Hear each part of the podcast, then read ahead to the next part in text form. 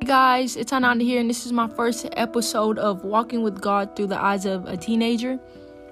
And we're going to be talking about my writing. It's been a couple months since I sat down and talked to God and fully prayed, but it was never a day that I didn't think of God.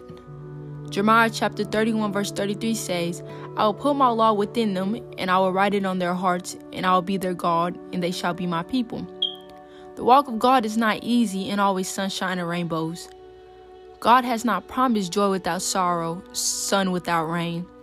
It's a path of trials, setbacks, tribulations, not knowing what to do next. Feeling lonely like it's no one to talk to, like everyone turned their back against you. But that's not true because you do have God and God sees your pain. God has something better for you planned than any depression. God say, "Have faith in me and trust in my plan." And don't turn your back on me when something doesn't go your way.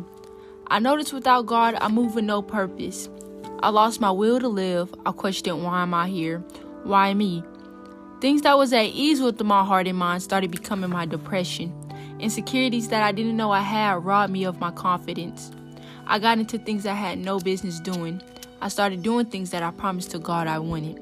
And after my temporary fun, it felt like I had lost everything at night and I didn't know why I felt this way. Like, I had no goals, no aspirations. What I once couldn't live without started being something I could go days without my sport, basketball. Without God, you move aimlessly. With God, you move with authority. When you find God, you find your purpose because God is your purpose. Once you find God, you have everything. It's a long process and you might have setbacks, but remember the Almighty God.